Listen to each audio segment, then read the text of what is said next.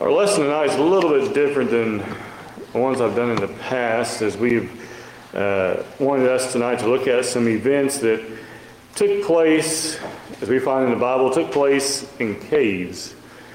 Uh, I think there are some things we can uh, learn from this. And we know, as you look throughout the Bible, we find that things happen and, and different events took place in a wide range of areas. You have to remember Jonah was in the belly of a great fish for three days. Uh, and so we think about uh, we think about events such as that. We think about men being cast down to the, cast into a burning fiery furnace. We think about men being cast into uh, the den of lions. We think about various locations and places that house incredible events throughout the Bible. And caves is one that popped out to me because it's one, first of all, it's one I've never done a lesson on before. But, but we find, as we look at in, throughout the Bible, we do find some particularly interesting events that did take place in caves. And I want to show us some, some things that I think we can uh, learn from this. The purposes of caves range depending on really the context. Sometimes it, they are used for protection. Sometimes they are used for seeking enemies, sometimes they're used for hiding from enemies, and sometimes they are used for what I simply call meditation or times where uh, someone would go to a cave and end up talking with God. And so I want us to begin first by looking at some events that did take place in caves.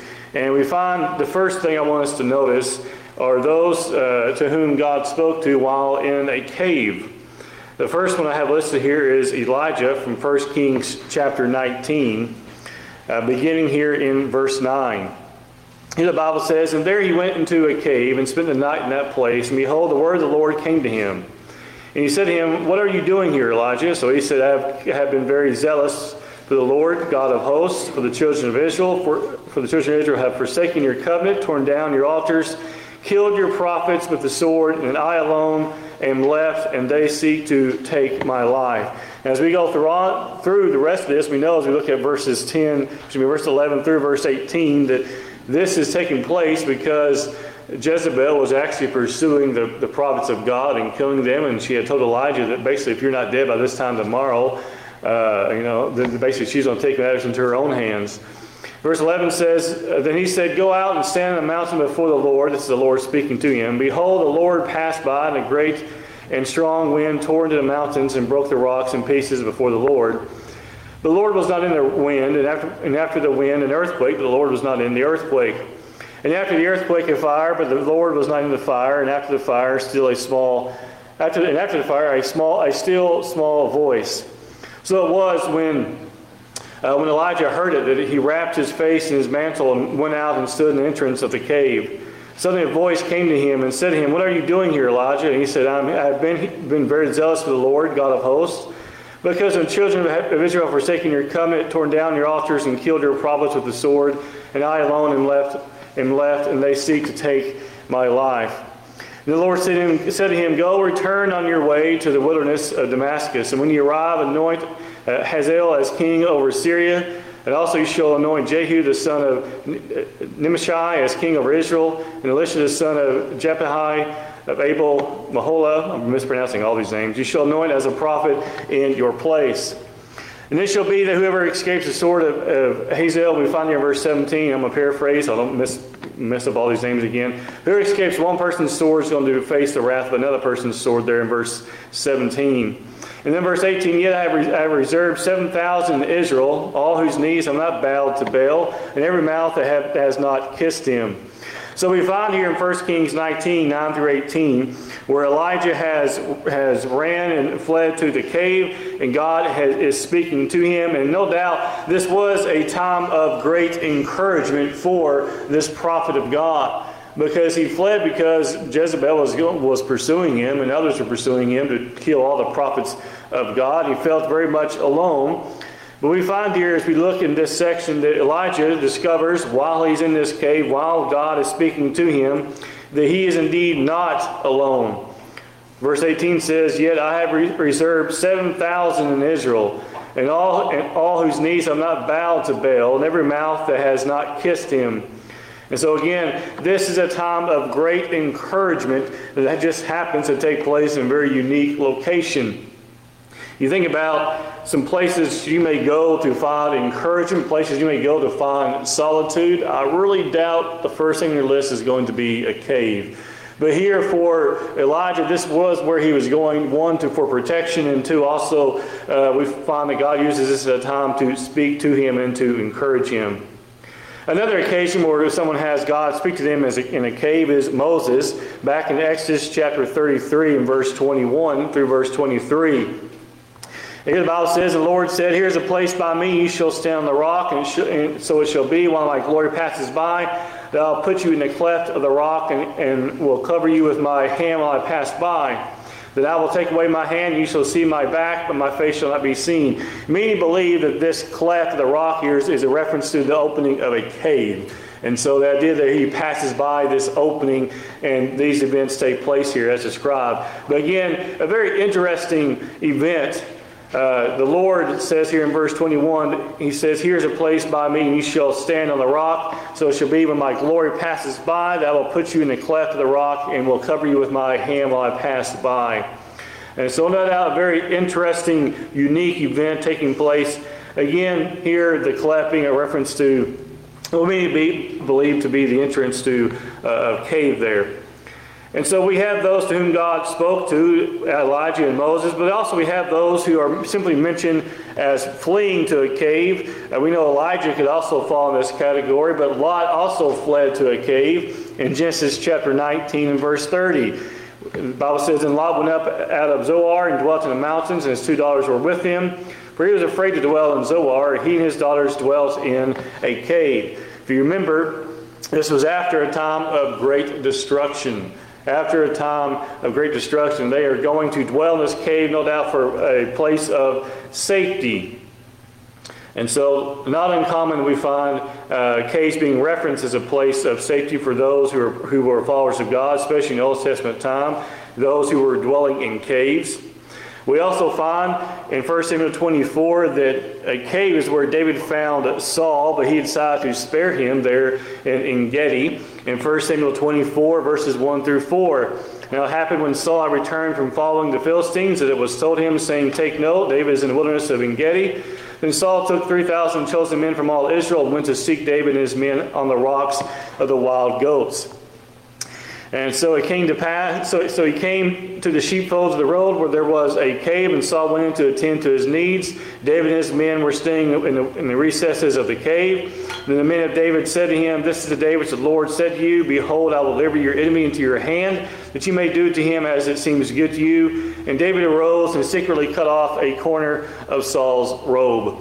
One of the events that shows the mercy of David uh, we also we find that no doubt Saul was going here for a place of protection. David also had been using caves for protection, as the Bible points out there uh, in verse 3. Uh, so he came to the sheepfolds of the road where there was a cave, and Saul went to tend to his needs. David and his men were staying in the recesses of the cave, and so they too were there for the same reason, for protection.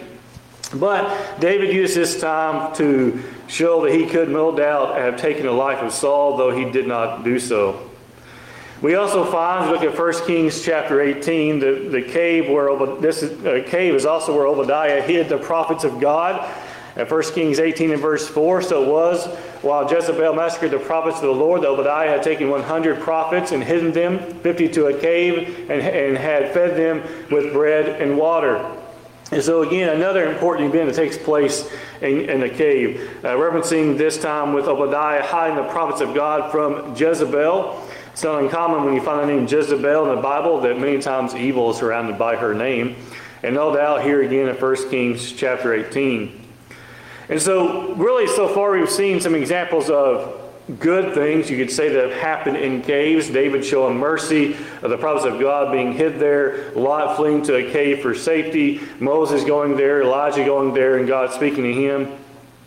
Uh, we also have those who sometimes reference tombs as being caves. We know Christ was in, was placed into a tomb, but sometimes people refer to that as a as a cave. Uh, I didn't include that with this, but I did have one time, uh, at least that I'm aware of, where we find that wicked things did take place, and that's in Joshua chapter 10.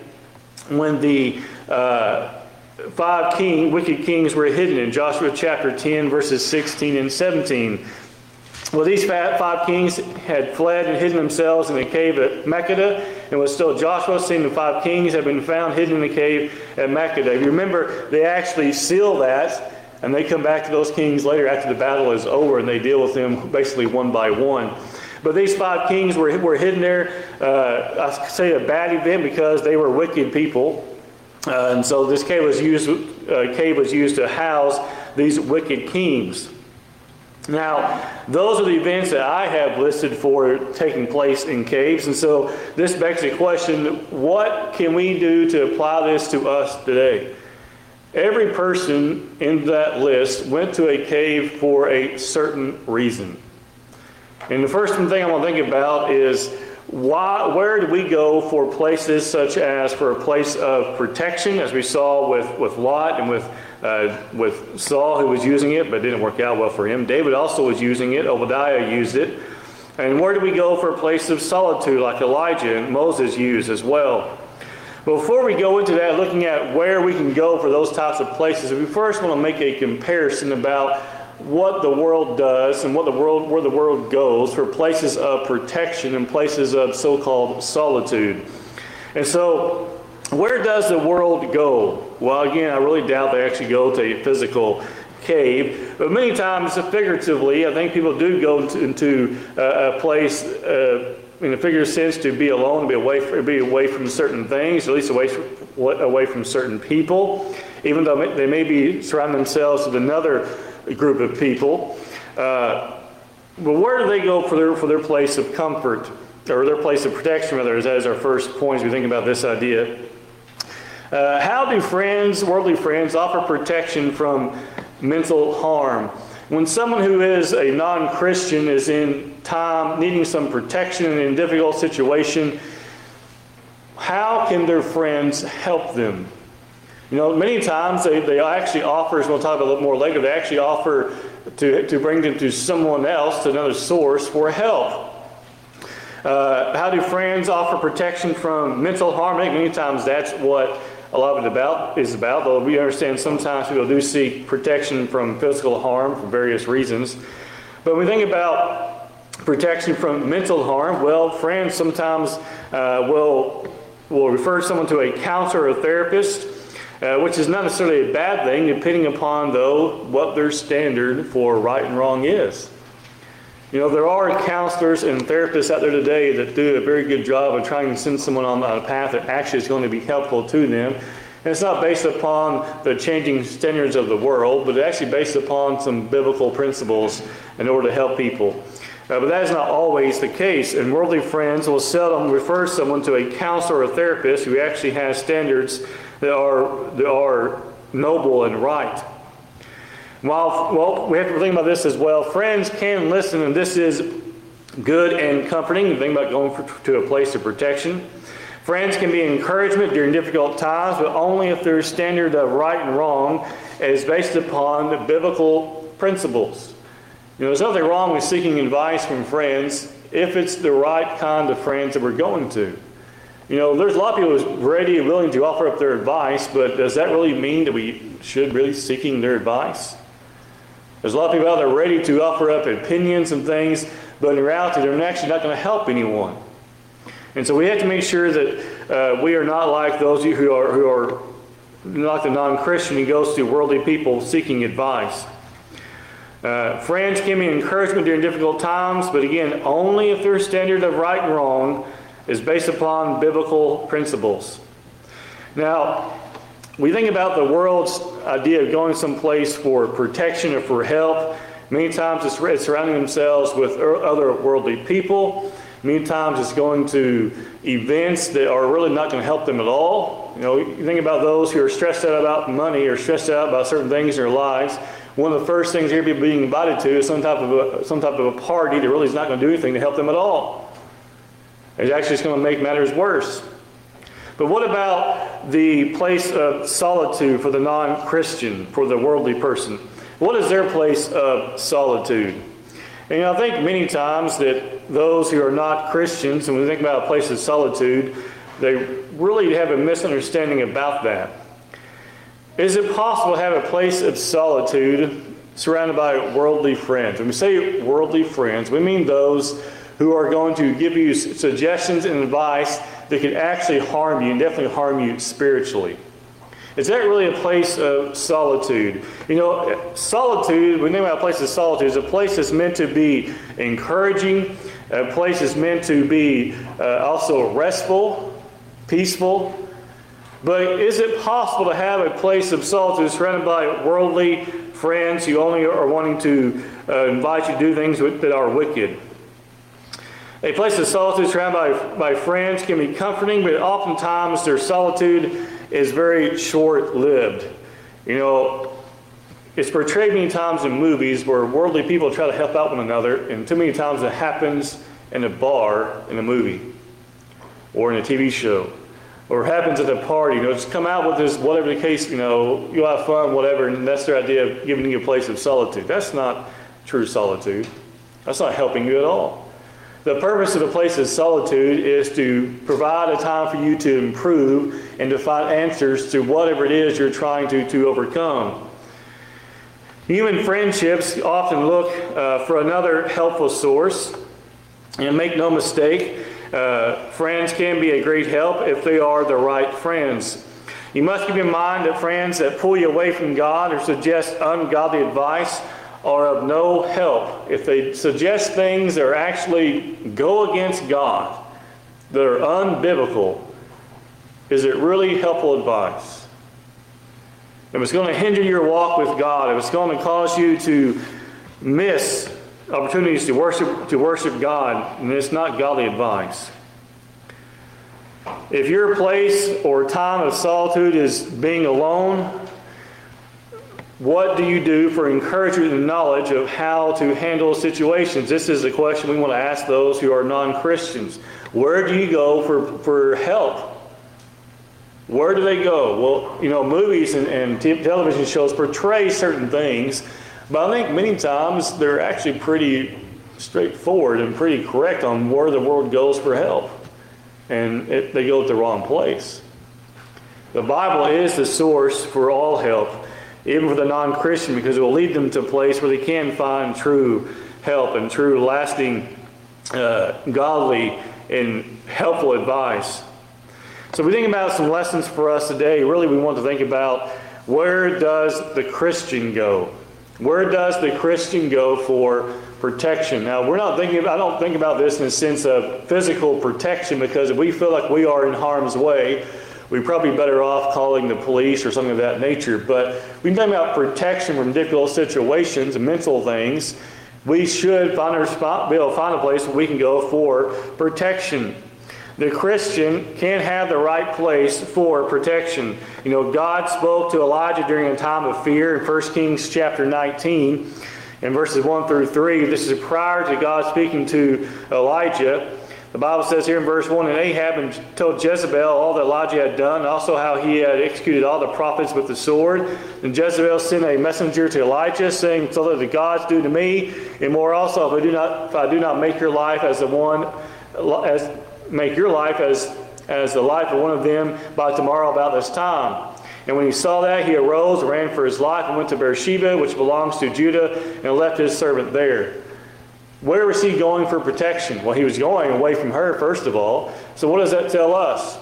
And when we're able to do so, remove yourself from whatever that dangerous situation may be.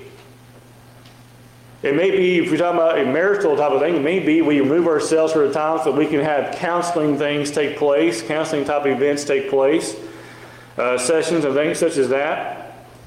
But many times, friends, if we think about protection, it's not just from physical harm, it's protection from the influence of others. If other individuals are influencing us to do, to do wrong, we need to remove ourselves from them.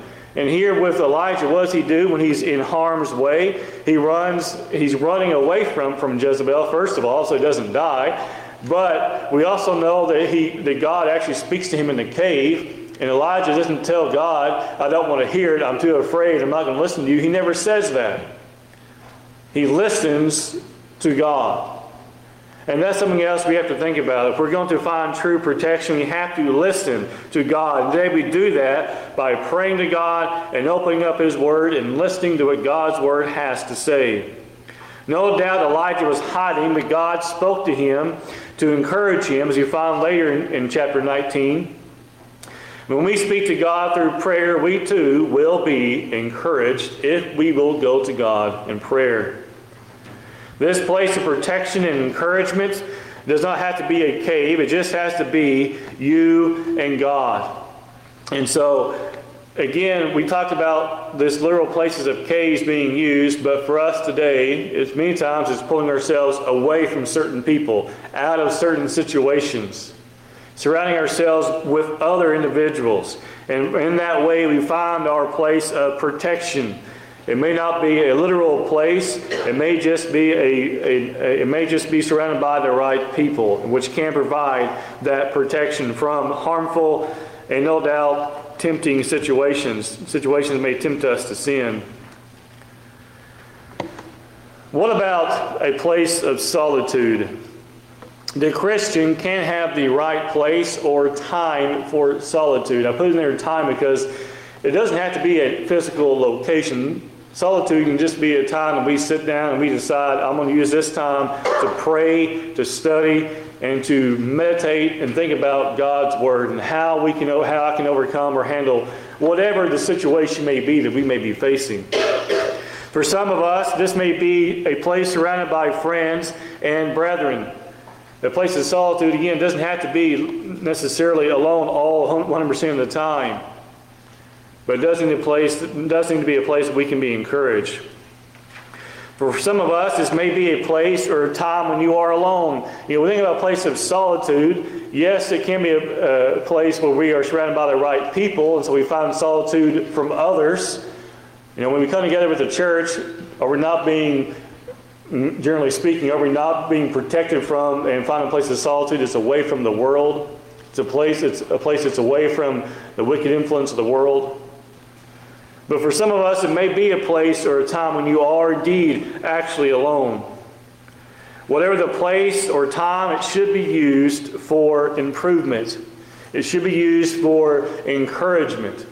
We think about Elijah, we think about Moses, we think about all these situations, and so many of them involve directly involve praying to God or God speaking to them, in communication with God back and forth. Now, for us today, we realize that, that God does not speak to us directly like He spoke to Elijah or like He spoke to Moses and a few others. But we do find what God wants us to do and how we are to respond to situations by going and looking into God's Word. We find examples of men and women who are approved of in the sight of God and how they handle situations and how God approved of their response. And we can find encouragement from that as well. We think about men, we think about people like Joseph. He literally fled and left everything behind to get away from a, from a scene of temptation. We think about uh, the three friends who faced the fiery furnace because they were not willing to follow after and give in to ungodliness and give in to following after a false God.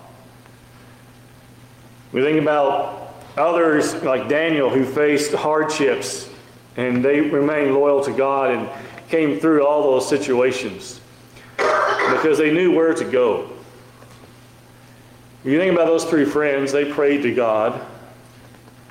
We think about Joseph, he prayed constantly, if you look at his life. We look at Daniel, he prayed all the time. In fact, one of the reasons he ended up in the lion's den, lion's den is because he was praying.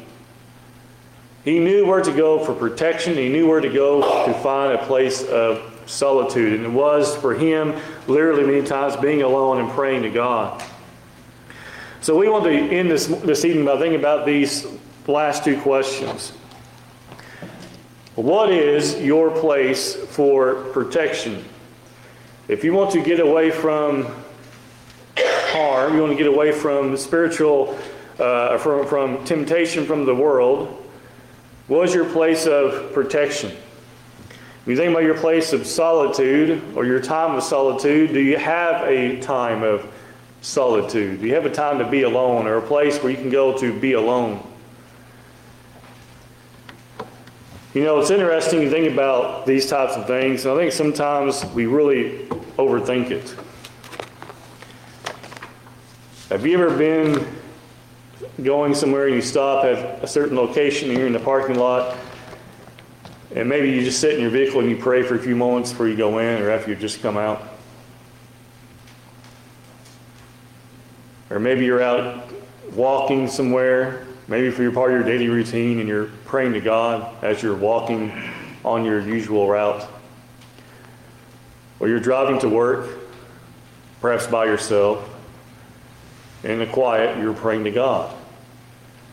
You know, places of solitude, places of protection, they don't have to be overly complicated. They just have to exist so we can make sure that we do find places that we can find comfort find protection from this world, and find a time when we can pray to God and be alone with Him.